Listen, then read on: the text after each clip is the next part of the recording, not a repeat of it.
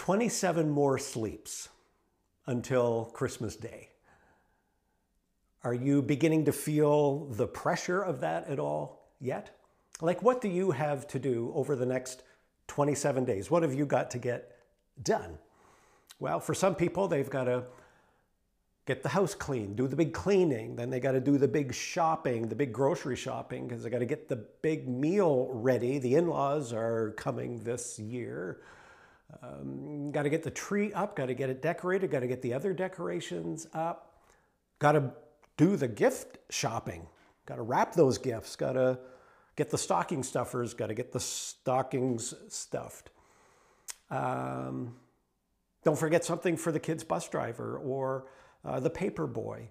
Or um, don't forget that work thing, that gift exchange thing at work, right? You got to get that done. 27 days. You know, maybe you weren't feeling the pressure of that 60 seconds ago, but once I itemized uh, some of those things, maybe you're starting to feel that pressure.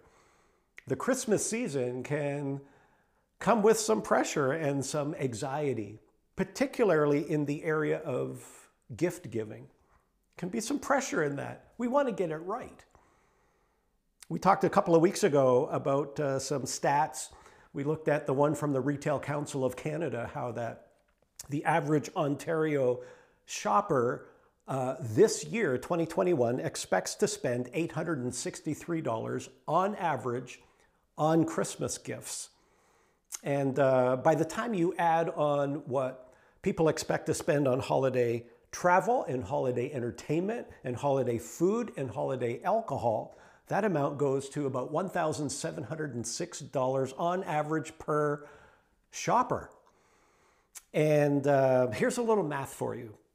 So, Canada has about 38 million people. Of those 38 million people, about 8 million are 19 years of age and under. We're just going to kind of uh, excuse them from this equation. Uh, no offense to that group. That leaves about 30 million Canadians who are 20 years of age and older.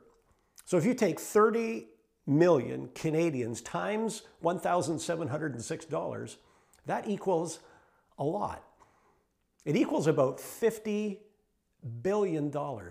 So it's anticipated that this year in Canada on Christmas gifts, holiday travel, holiday entertainment, holiday food, holiday alcohol, that about $50 billion will be spent in Canada. And that figure actually makes sense when you consider some of the stats from the United States, because in the States, it's expected that they will spend about 500 billion on those same things. And that's about 10 times the amount, and it's about 10 times the population that we have. So that kind of makes sense. But what it means is this that in North America, in excess of a half trillion dollars uh, is expected to be spent on Christmas and things associated with the Christmas holiday season. How much are you spending this year? Is it enough? Is it too much? Are you feeling uh, pulled into this spending vortex? Like I say, the gift giving thing can be fraught with some anxiety and some pressure. I read a cute little story this week about a young couple uh, who are now married, so it end, the story ends well. But uh, when they were dating, it was their first Christmas together as a dating couple. And uh, in their exchanging of gifts uh, with each other, they didn't set a spending limit, which is always a good idea. Uh, to do that, especially for the first Christmas together, set a spending limit and stick to it. Well, they didn't do that. And he spent on her about $500. She spent on him about $20. And it made a rather awkward uh, gift exchange on Christmas Day. And uh, he came off looking, oh, like needy and, and desperate and clingy. And she came off looking um, cheap and disinterested. And none of that was true. But, uh, you know, the gift giving thing can be challenging and even anxiety producing. Well, here's kind of a contradiction in terms. You know, we introduced this Christmas series, uh, Advent Conspiracy, two weeks ago, and the theme for part one was spend less. And so today is part two of Advent Conspiracy, and the theme for today is give more. Spend less, give more. Those sound like contradictory terms. And some of you are thinking, uh, man, I hope Higginson doesn't have much to do with the uh, budget process at, at Sauble Church because it, uh, he doesn't even understand simple arithmetic. Um, two weeks ago, when we talked about spend less, we talked about the wise men, the, the magi these truth seeking pagan stargazers from probably from Iran, from Iraq uh, area, following the star, seeking for the newborn king. And they come to Jerusalem and they end up at the palace of the king, a guy named Herod. And Herod was the king over Palestine. He was placed there by Caesar Augustus, the emperor of the Roman Empire. And so Herod's task was to reign in Palestine on behalf of the um, Roman Empire.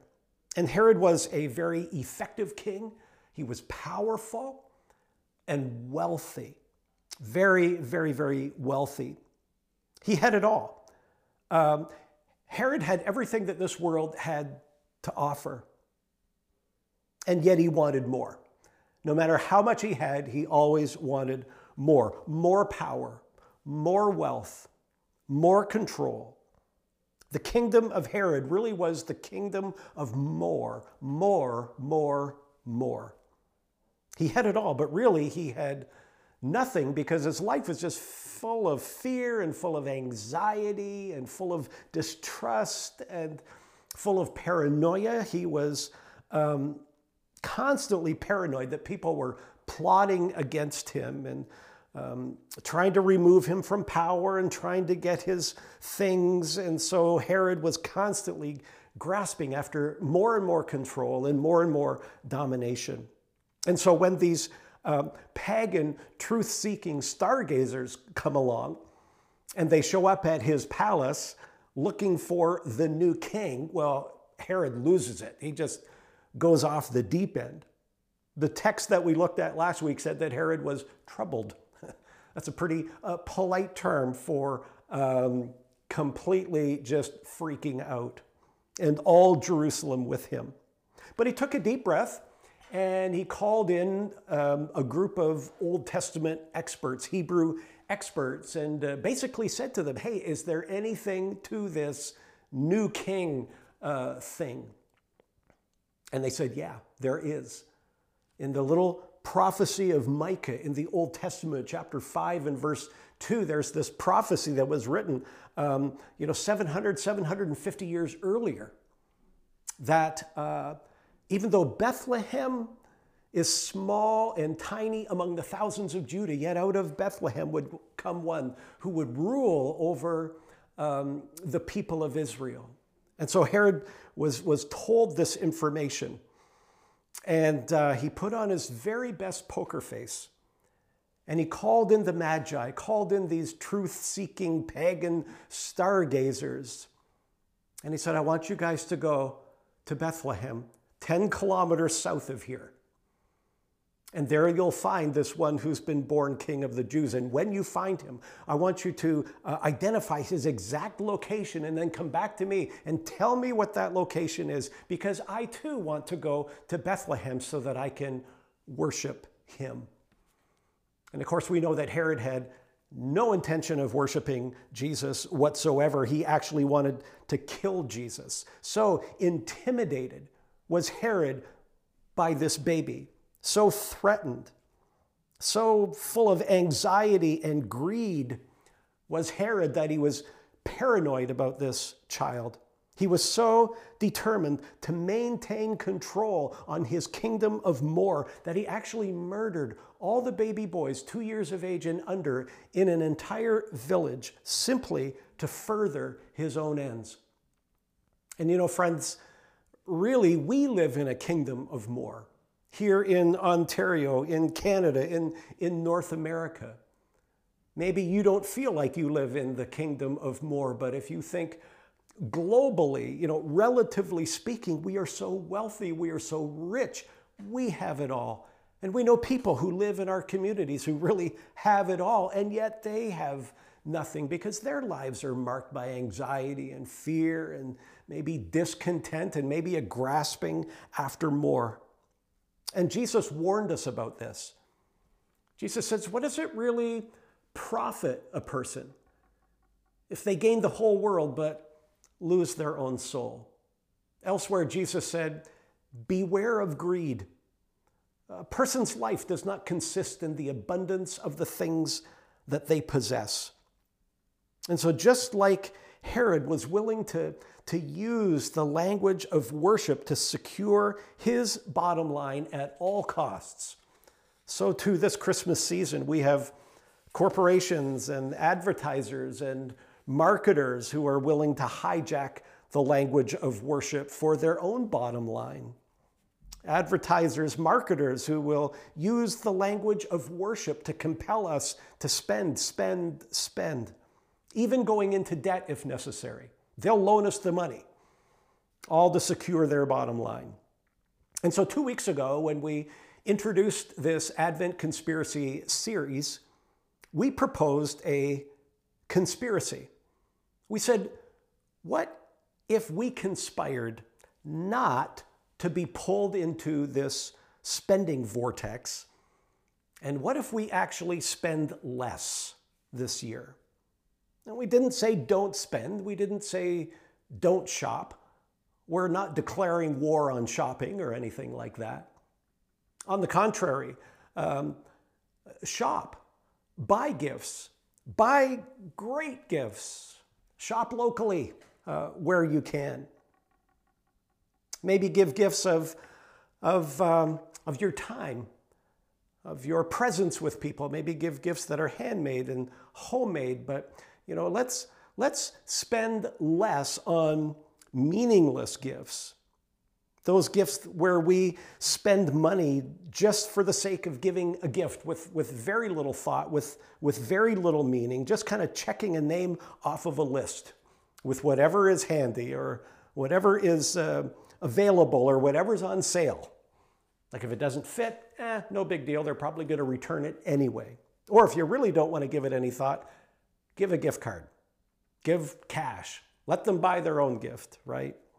Let's spend less on those kinds of gifts, those meaningless gifts that are really to dos, just checking off lists and not really expressing any sort of deep meaning. Let's spend less on meaningless gifts. But what if we take that money that we don't spend and we pool it and we use it for something great? And I've suggested that we look at uh, an offering on December 19th that's earmarked for our benevolent fund. This is a beautiful, beautiful fund that is exclusively set apart for the meeting of needs in Jesus' name. And we uh, have mentioned before how the benevolent fund works. When it reaches $8,000, anything over 8,000 in that fund automatically spills into a good works fund, which is equally beautiful, just expressing the love of God uh, to our community and to others. These are beautiful funds that just um, help us engage really missionally in our area.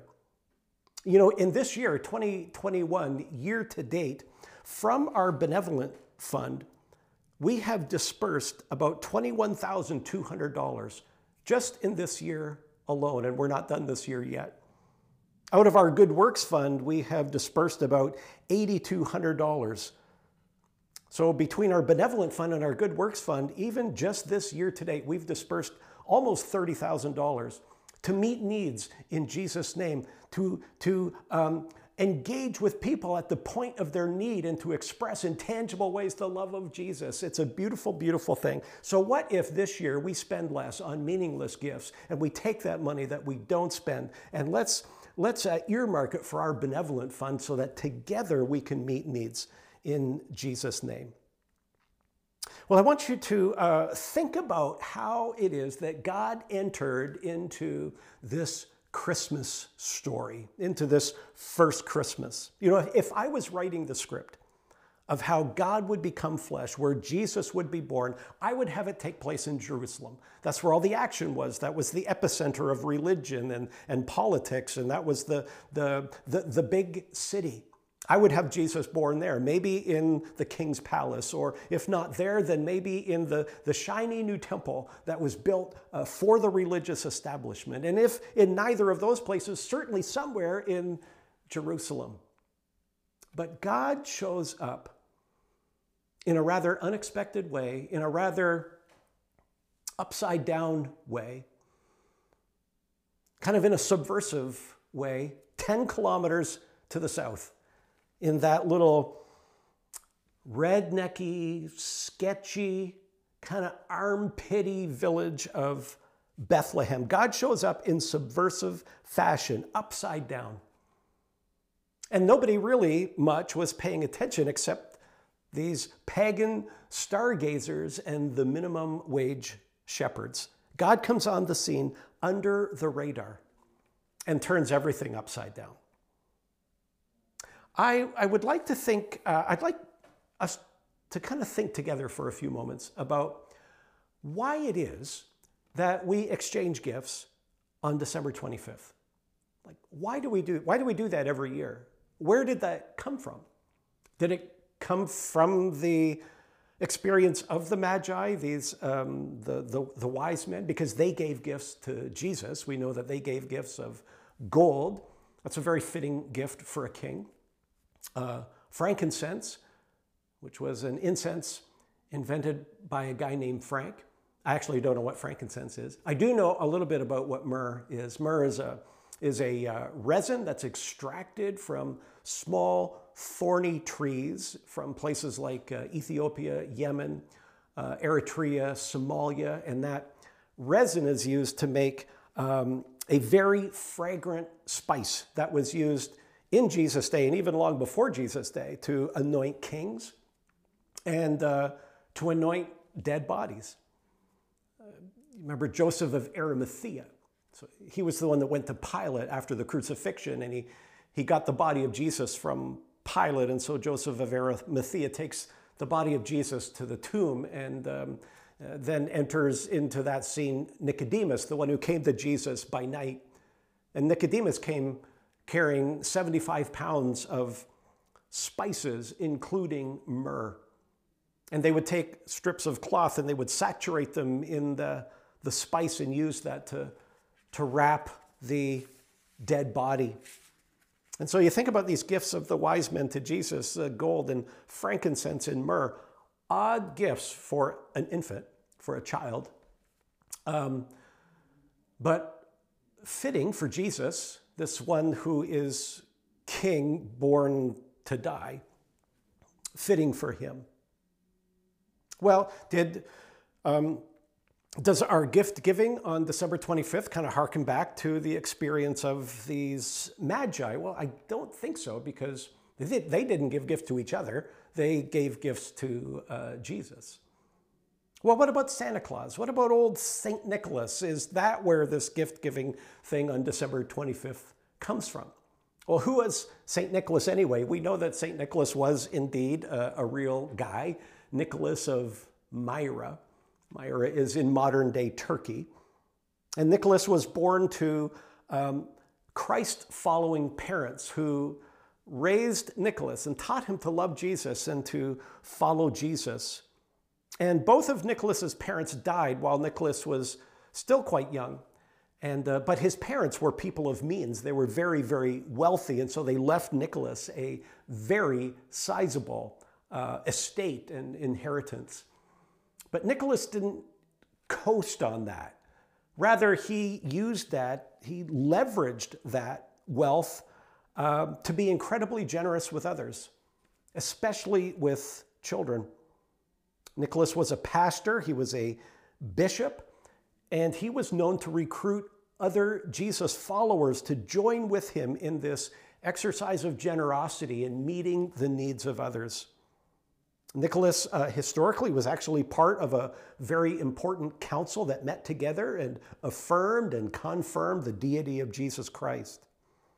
And of course, the, the story of um, Nicholas, like the factual base of the story of Nicholas in the late 200s and the early 300s um, has grown um, to this uh, you know, commercial brand of St. Nicholas that we have today, complete with North Pole and workshop and toys and reindeer, and uh, he sees you when you're sleeping and, and knows when you're awake and other uh, things like that.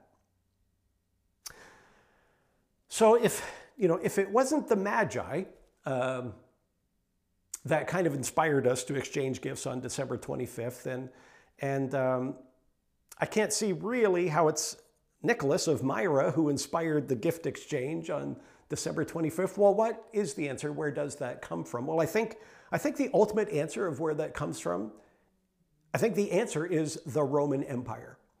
And we talk about the Roman Empire quite a bit. It's so important. It's really the birthplace of Christianity. It's, it's in the Roman Empire that the church is birthed and this uh, movement of Jesus followers first uh, sets uh, into motion. And um, in the Roman Empire, even before um, Jesus was born, in the Roman Empire, they had this end of year celebration. And it would begin every year around December 17th, and it would go for about a week. And of course, in the Roman Empire, um, they had Caesar worship. Everybody had to say Caesar is Lord, but there was also a plethora of gods and goddesses and uh, they worshiped these gods and goddesses. And one of the uh, very important gods that uh, they worshiped was a god called Saturn, the god of farming, the god of agriculture. And so at the end of the year, at the end of December, they would have this week long celebration, and it was called Saturnalia in honor, in honor of the uh, god of agriculture, Saturn. And uh, toward the end of that week, they would celebrate the birth of the sun god. And for the week of that celebration, they would close the schools, the marketplaces would close. It really was a week long celebration. Really, it was like a week long, um, a, week devoted to uh, drinking and gambling and um, all manner of overindulgence, I guess you could say. To such an extent that one ancient uh, essayist, a guy by the name of Lucian, wrote of Saturnalia these words. He said, he wrote, the serious is barred. No business is allowed. Drinking and being drunk, that is the point. Noise and games of dice, singing naked, the clapping of hands, and the occasional dunking of faces in icy water. Kind of weird. Also, um, role reversal was a big part of this celebration as well. Men would dress up in women's clothing, role reversal. People would um, uh, cloak themselves in the hides of animals and they would party through the night like animals, role reversal. Uh, slaves would eat at the table, role reversal. So you've got this week of, of partying like animals and public drunkenness and uh, naked singing and all of these things. It doesn't sound all that great or healthy or helpful, but there was also a lot of good things about Saturnalia as well. People would give to charities. They gave to the poor and uh, they would take care of those in need. And because everything was closed, they would spend time together in family gatherings. They would sing songs. They would light candles. They would exchange gifts. They would cut down evergreen boughs and bring them inside the house and use them as decorations. Is any of this uh, sounding a little bit familiar? Now remember, at the heart of Saturnalia, this end of December celebration in the Roman Empire, at, at the heart of it is the worship of pagan deities. It's, it's dark at the heart, right? Now think about the um, think about the early church. The church is birthed in the first century uh, in the Roman Empire. Well, what on earth are they going to do with Saturnalia? It's like the early Christians said, whoa, whoa, whoa, wait a minute. We, we don't buy into all these gods and goddesses anymore. We're worshiping Jesus. We're following Jesus. And we don't think that you know, uh, public drunkenness and singing naked for a week is really what Jesus is calling us to. And so, this newly forming church asked themselves the question well, how are we going to handle the Saturnalia celebration? And they said, let's conspire. They said, we're off work anyway. And since nobody really knows what day Jesus was born on, let's do something subversive. And let's celebrate the birth of Jesus while everybody else is celebrating Saturnalia. And so this early church decided early on that instead of rejecting the celebration of Saturnalia, they would uh, engage in that celebration. They would seek to redeem that celebration by introducing into that celebration an acknowledgement of the birth of Jesus. So they said, let's celebrate the birth of Jesus at the end of December while the rest of the Roman world is celebrating Saturnalia. By the way, we don't know exactly what day Jesus was born on either. Um, but it almost certainly was not December 25th. In fact, it is highly unlikely that Jesus was born during our winter, uh, far more likely that he was born during our fall, likely somewhere between 6 BC and 4 BC. We know that King Herod dies in 4 BC, and certainly um, Jesus was born prior to the death of Herod. Now, this celebration of the birth of Jesus on December 25th um, really got kind of uh, penned into uh, officially and permanently into the religious calendar in the fourth century when Pope Pius said, December 25th, uh, that's Christmas. That's when we celebrate the birth of Jesus. That's when it really became official. Now, as you think about what uh, what we've pointed out today about Saturnalia and whatnot. Um, does, does the pagan tinge of celebrating Christmas on December 25th, does that make you at all uncomfortable? Like, are you looking around your house right now? Maybe you've got it decorated already. Are you looking at the decorations thinking, oh man, uh, I think we better take the garland down. I think we better take the wreaths off the door. I think we better remove the Christmas tree. Or if you haven't decorated yet, are you second guessing yourself as to putting those things up? Some Christians are um, quite uncomfortable with the pagan tinge of the origin of the December celebration. I'll tell you who is really uncomfortable with it was the Puritans. You remember them? Uh, weird hats, uh, buckles on their shoes, very, very uptight. Uh, one of them was a guy named Oliver Cromwell. He was a member of British Parliament, pretty important guy. He became Lord Protector of England, Ireland, and Scotland. And he was a Puritan. And while he was in politics, he actually, uh, to use a current term, canceled Christmas. Uh, he outlawed it. He said, that's a, that's a carnal and worldly celebration. And for about 15 years, uh, there wasn't Christmas from about 1645 until about 1660. It got canceled.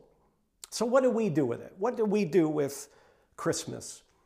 Well, do we line up behind the Puritans and do we want to just throw out any celebrations in December associated with the birth of Jesus because of the pagan tinge of all of this? Or do we want to line up ourselves behind the even earlier followers of Jesus who conspired to do something subversive, something upside down? They conspired together to bring Jesus into the public celebrations. They decided to use the public celebrations in such a way as to uh, tell the story of Jesus in a way that their friends would get it. They decided to engage their culture. They decided to seek to redeem the celebration. They decided to do something beautiful and something winsome to try and draw the attention of people back to the story of Emmanuel, God with us. And so, yes, we want to push back against the the pagan weirdness that was part of the origin of the December celebration. And yes, by all means, we want to push back against our culture that is willing to hijack the language of worship to try and compel us to spend, spend, spend, and to participate in excessive commercialization. But let's not be the Sauble Beach version of Oliver Cromwell and the Puritans. Let's not be Scrooge.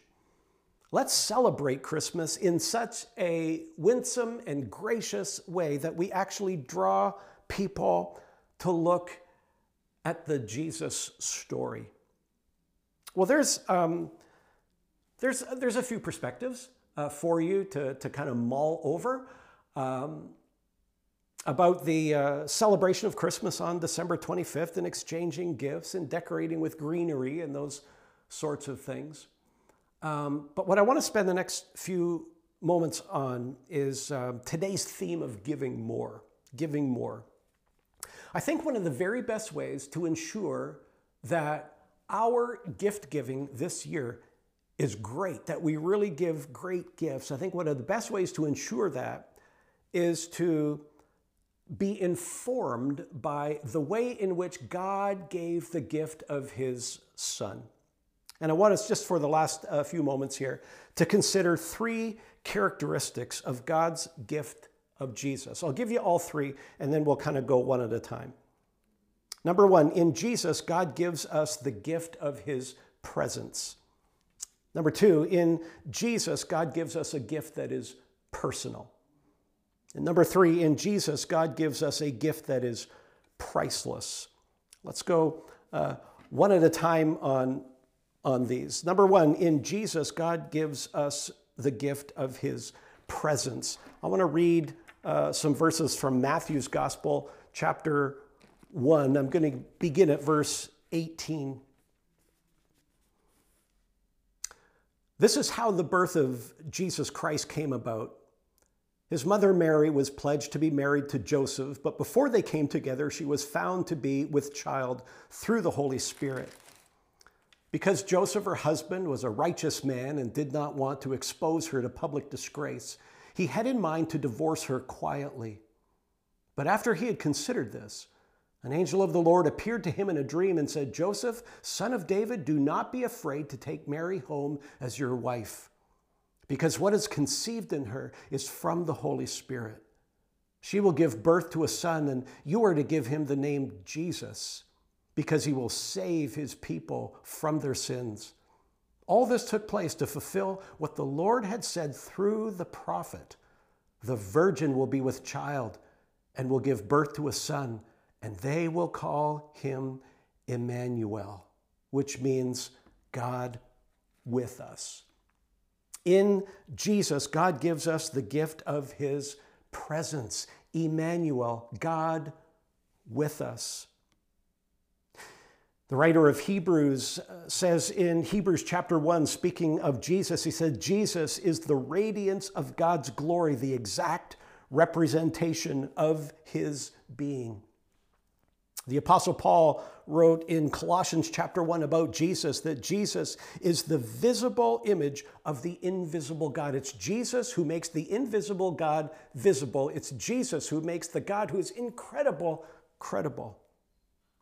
And uh, some of you are perhaps um, following along in our fall reading challenge through the Gospel of John, and you will certainly remember well John chapter 1 and verse 1 it says, In the beginning was the Word, and the Word was with God, and the Word was God. And then you jump down to the 14th verse, and the Word became flesh and dwelt among us, and we beheld His glory, the glory as of the only begotten of the Father, full of grace and truth. In Jesus, God gives us a gift of His presence, God with us. Is there someone this Christmas to whom you can give the gift of presence, the gift of your presence with them. I read a story about a 20 year old son who gave a, a, rather unique gift to his father, and uh, not very expensive, but very unique. He gave to his dad a bag of coffee, actually, a bag of coffee beans, along with a handwritten card uh, that proposed getting together once a week to grind some beans brew some coffee, and have a conversation. The gift of presence. What a beautiful gift. A beautiful gift. Spend less, but actually give more. In Jesus, God gives us the gift of his presence, spending less, but giving more. Is there somebody that you can give the gift of your presence this Christmas season? The second point is this in Jesus, God gives a gift that is personal.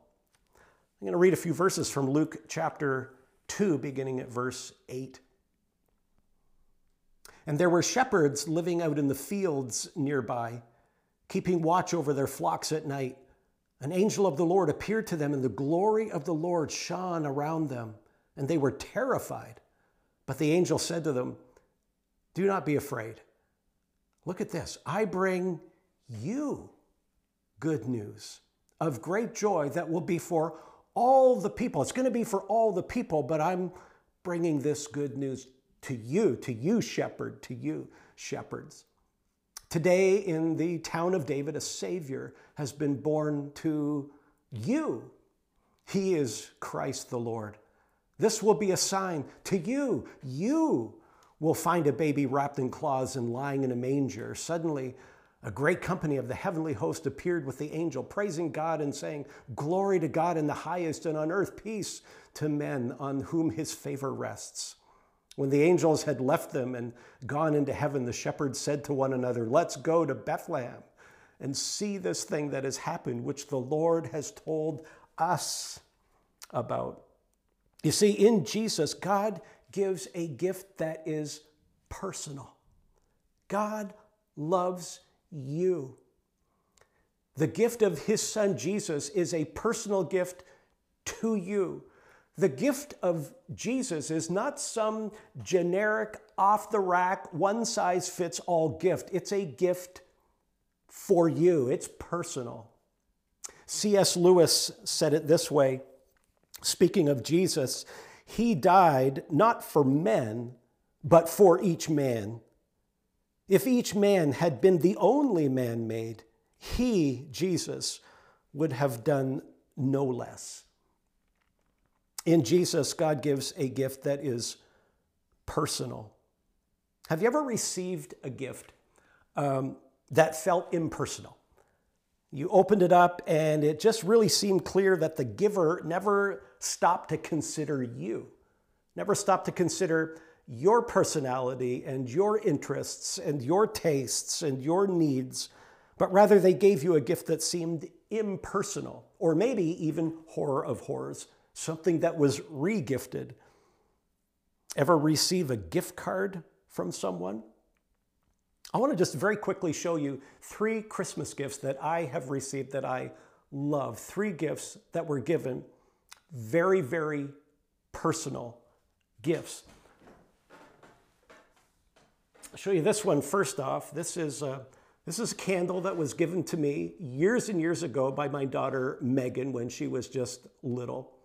On the top it says Dad, and uh, then it says Merry Christmas. It's got a picture of an angel and some, uh, I actually don't know what all those things are, and a Christmas tree and some candy canes. Handmade homemade for me, not for anybody else on the planet, just for me. You could say, hey, I'll give you $1,000 for that candle. There's no way I would sell it. I love it. For me, a gift that is personal, handmade, homemade, personal for me. Love that. Another gift uh, that I want to show you is, is this. This is, of course, a sweater.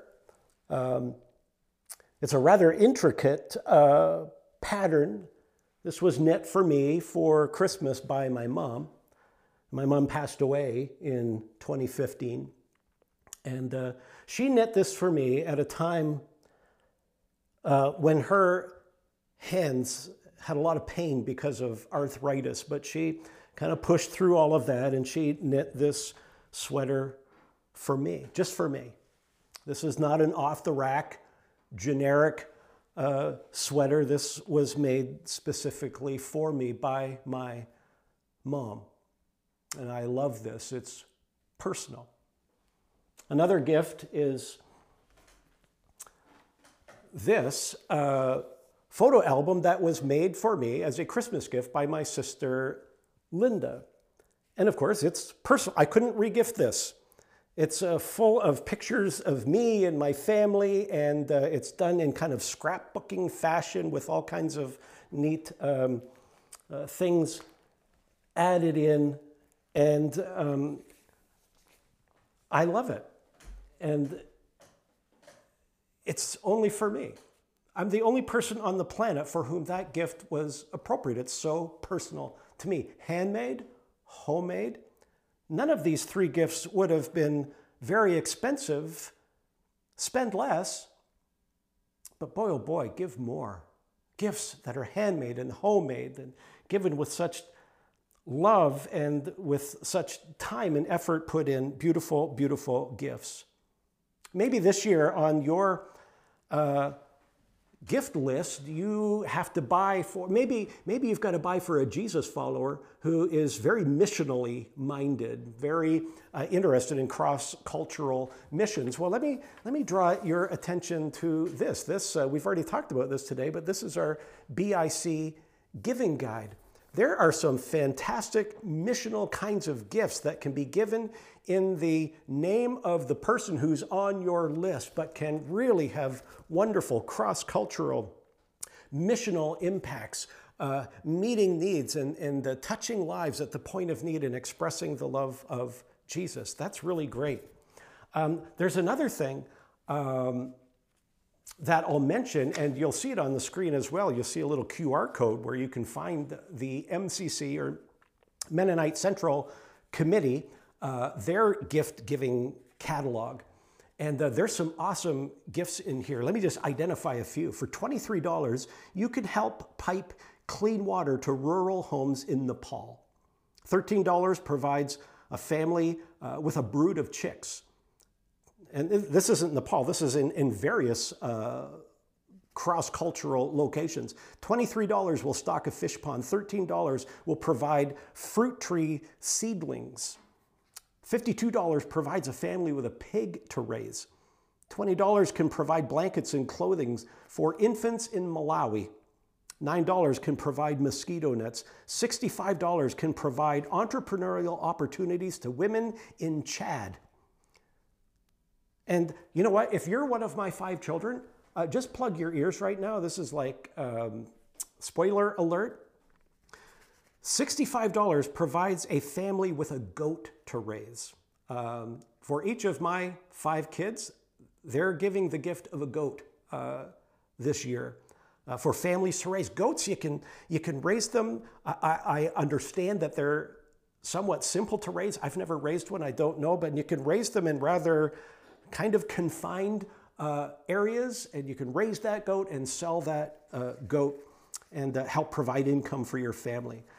Those are great ways to give gifts. Even if on your gift list is somebody who's not a Jesus follower, but they're like a global citizen. They think globally and they think about people on the margins, and they're maybe um, people of justice with interests in justice. These are wonderful gifts that can be given, very personal gifts um, that can be given in the name of your friend or loved one. Well, let's um, the third point is this in Jesus, God gives us a gift that is priceless. In Jesus, God gives us a gift that is priceless. Think about that Philippians chapter 2 passage that Tammy read just a little bit earlier in this uh, service about how Jesus leaves heaven to come to earth. The fancy theological term for that is incarnation, God becoming flesh. Emmanuel, God with us, leaving heaven, coming to earth. That's a big step. That's a, that's a big step. Jesus stooped and he stepped into this fallen human framework. Think about it. He left the Father's side, a place where he was honored and worshiped and, and adored. And he came to earth But he didn't simply come to earth in some kind of hermetically sealed Jesus mobile where he couldn't be touched or um, where he couldn't be uh, protected. He came as a man. And not just a man, he came as a servant. And not just as a servant, but a servant obedient to death, even death on a cross. Jesus gave his life for you. What a dramatic series of demotions that Jesus went through for you and for me. This is God hand delivering his priceless gift for you and for me. You know, the angel said to Joseph, You'll call his name Jesus because he will save his people from their sins. Jesus is Savior. Jesus is the sin forgiver. Jesus brings forgiveness of sins. How do you put a price on that? How do you put a price on forgiveness? By the way, is there somebody to whom you can give the gift of forgiveness this Christmas season? Maybe someone against whom you are holding a grudge. Why not give them a gift? Give yourself a gift and let it go. It will cost you. It will cost you uh, the ability to hold that over their head. It'll cost you the right to say, I told you so. And you might say, well, what if, what if my expression of forgiveness is rejected? I would say go ahead and risk that rejection. Jesus did. Jesus came as a servant. Is there somebody that you can serve this Christmas season? Is there somebody to whom you can give that gift of, of serving them?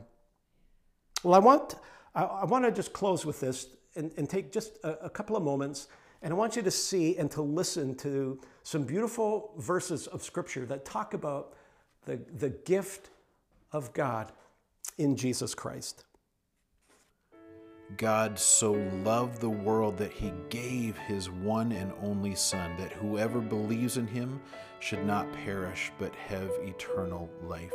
John 3:16. Jesus gave his life for our sins, just as God our Father had planned, in order to rescue us from this evil world in which we lived.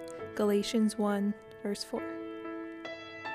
For unto us a child is born Unto us a son is given. Isaiah 9 6. There is salvation in no one else. God has given no other name under heaven by which we must be saved. Acts 4:12. For the wages of sin is death, but the gift of God is eternal life through Jesus Christ our Lord. Romans 6:23. For it is by grace that you have been saved through faith, and you can't take credit for this. It is a gift from God. Ephesians 2 8 and 9. Thanks be to God for his indescribable gift. 2 Corinthians 9:15. I have been crucified with Christ. Nevertheless I live. Yet not I, but Christ lives in me. In the life I now live in the flesh, I live by faith in the Son of God who loved me and gave himself for me. Galatians 2:20. Have you held out your hands and said yes to the gift of God? Yes to Jesus? Have you said yes to a personal relationship with Jesus, the one who gave his life for you? Well, let's pray. Thank you, Father, for your great love for us, for me.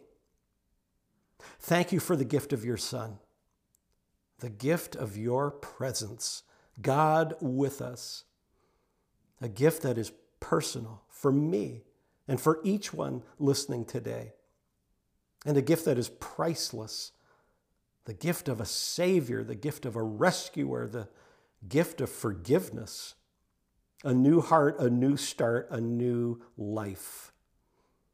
Lord Jesus, we love you. Thank you for leaving the glories of heaven, for stooping and stepping into this fallen framework for love of me, Jesus, for love of each one listening today. Jesus, you are worthy. You are worthy to receive all honor and all glory and all praise. We worship you, Jesus. Amen.